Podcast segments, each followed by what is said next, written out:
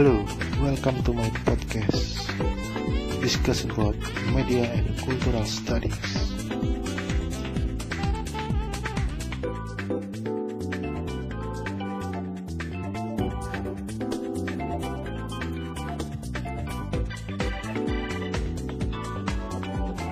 Assalamualaikum warahmatullahi wabarakatuh. Halo kawan-kawan semuanya.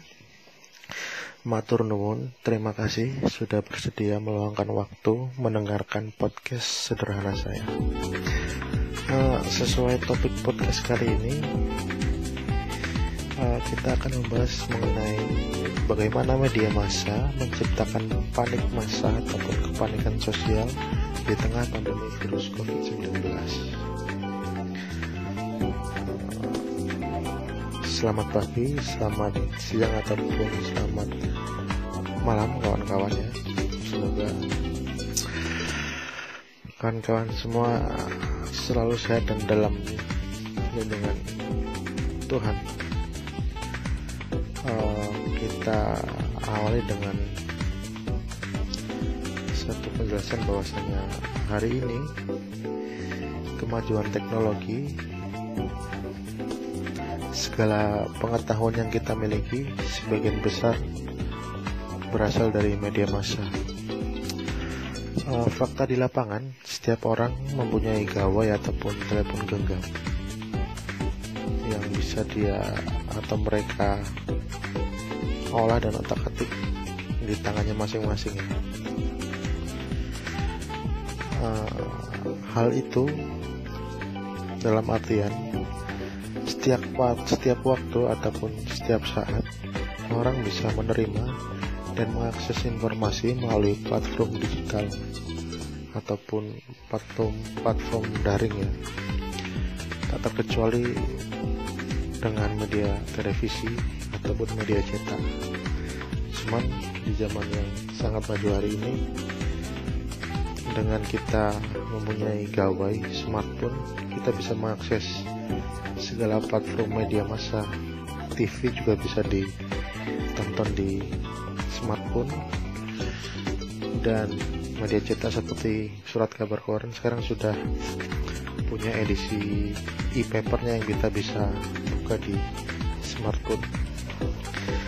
Nah dengan fasilitas tersebut setiap orang mempunyai kebebasan mengakses informasi yang hendak diketahuinya ya seperti informasi mengenai pandemi corona yang sedang menjangkit kita semua itu hari ini nah selanjutnya kawan-kawan. Dalam praktiknya kegiatan media massa meliput dan memberitakan bencana dapat disebut dengan jurnalisme bencana. Jadi saya ulangi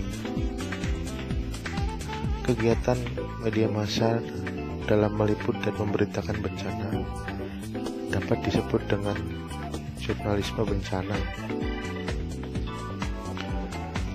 Penting untuk diketahui bahwa prinsip-prinsip jurnalisme prinsip-prinsip jurnalisme bencana harus mengedepankan nilai faktual, kredibel, edukatif, dan empati. Misalnya, ketika media massa memberitakan pandemi corona, seharusnya pesan-pesan ataupun berita-berita yang termuat dalam berita bisa membawa pembaca ataupun warga sipil mengetahui sebenarnya apa sih itu virus corona atau apa dampak jika terjangkit virus corona pada tubuh kita sebagai manusia atau yang lebih jauh lagi membawa pengetahuan seperti bagaimana tata cara menanggulangi pandemi virus corona seperti itu. Jadi prinsip-prinsip jurnalisme bencana itu harus tetap mengedepankan fakta bencana yang ada di lapangan, harus kredibel, dan harus ada rasa empati seperti itu. Uh, media massa juga harus membawakan rasa empati pada berita yang diproduksinya memang. Terlebih jika mengangkat kabar mengenai korban virus corona seperti itu. Apa yang saya sampaikan di atas adalah gambaran ideal ya bagaimana seharusnya media massa memberitakan pandemi corona. Namun praktik di lapangan banyak media yang ngawur dalam memberitakan pandemi virus corona berikut contoh-contohnya uh, situs online fifa.co.id pada tanggal 2 Mei 2020 menerbitkan judul berita yang sangat menderas air mata pembaca. Judulnya adalah Ibu dan Nenek meninggal karena Covid. Koma, ucapan anak ini bikin meleleh. Nah, mari kita pahami judul itu dengan jeli dan kritis. Kalau judul-judul seperti itu terus diproduksi oleh media, tentunya akan menimbulkan kepanikan sosial warga sipil dalam menghadapi pandemi virus corona. Bagaimana tidak dalam tanda kutip terenyuh ya, sedih ketika sekilas kita membaca berita dengan judul seperti itu ya, ibu dan nenek meninggal karena covid. Ucapan ini anak ini bikin meleleh gitu. Nah, ini kan merupakan praktik jurnalisme air mata. Jurnalisme air mata dalam arti bisa dipahami bahwasanya uh, media massa dengan berita itu beritanya itu mencoba menguras air mata pembaca gitu loh. Kalau kita apa namanya bisa kritis lebih dalam ini maksudnya viva.co.id ini mau mungkin nggak hanya nggak hanya ingin menguras apa namanya kesedihan para korban yang telah diberitakan dan menguras air mata pembaca namun juga dengan judul yang sensasional tersebut ada motif ekonomi politik di belakangnya dalam arti motif biasanya kita sebut dalam tanda kutip clickbait untuk mendapatkan finansial seperti itu untuk kelangsungan kapitalistik media massa seperti itu.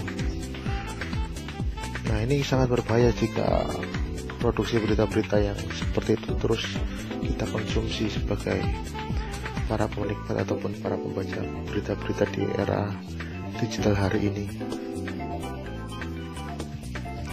Nah seharusnya media massa harus bisa menghindari praktik-praktik jurnalistik jurnalisme air mata seperti itu gitu ya itu yang sangat menderas uh, kesedihan kita seperti itu di, di tengah para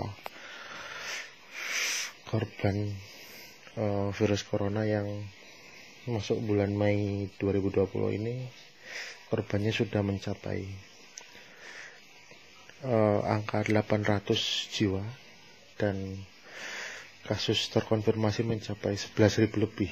Itu kan juga grafik peningkatannya terus naik seperti itu. Belum ada tanda-tanda belum ada tanda-tanda untuk turun seperti itu jadi kebijakan-kebijakan lockdown atau karantina mandiri terus kebijakan-kebijakan uh, kerja da kerja dari rumah itu ternyata belum banyak menimbulkan penurunan secara signifikan kasus COVID-19 di Indonesia ini gitu loh.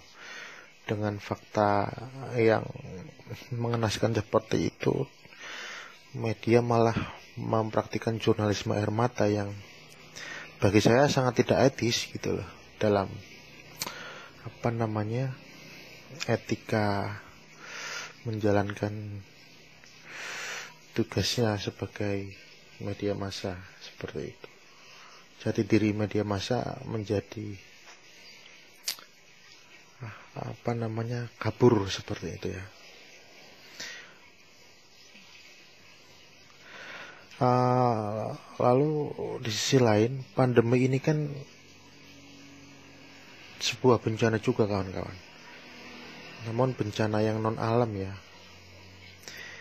Jadi memang seharusnya pandemi virus corona ini yang menjadi bencana non alam seharusnya diperlakukan media masa dalam meliputnya itu harus mengedepankan prinsip-prinsip jurnalisme bencana seperti itu bukan malah mengorek kesedihan korban dan mengabarkan dengan uh, apa derayan air mata kepada pembaca seperti itu dengan judul-judul yang uh, telah saya paparkan tadi seperti itu. Alhasil kondisi warga sipil hari ini terus yang terus mengkonsumsi berita berita tersebut yang menguras air mata tanpa dibarang tanpa dibarengi oleh pengetahuan kesiapsiagaan bencana untuk untuk menghadapi virus corona seperti itu. Uh, di saat seperti inilah seharusnya posisi media mampu menjadi vaksin itu sendiri ya. Jadi kepanikan sosial ataupun kepanikan masa akibat berita-berita tersebut terus akibat pandemi virus corona yang terus uh, menjangkit ataupun menghantui seperti itu ya uh, media harus menjadi vaksin itu sendiri gitu vaksin dalam arti membantu negara untuk mendamaikan situasi dan menenangkan warga sipil dengan berita-berita yang optimis. Dan saya rasa produksi berita dengan prinsip jurnalisme optimis sangat diperlukan untuk mengubah kepanikan sosial. Kepanikan sosial warga menjadi akan eh, menjadi mental tangguh dalam menghadapi ancaman pandemi virus corona jika media masa memberitakan berita-berita yang uh, bernuansa empatik dan optimis untuk bagaimana warga bisa menghadapi apa namanya pandemi virus corona. Jadi mengubah kepanikan warga untuk menjadi mental yang mitigatif ataupun mental kesiapsiagaan bencana itu salah satunya dengan cara produksi berita-berita yang uh, empatik atau empati atau apa namanya mengedepankan nilai-nilai prinsip jurnalisme bencana seperti itu ya seperti mengedepankan fakta kredibel ada nilai edukatifnya dan juga ada nilai empatinya seperti itu. Nah uh, yang terakhir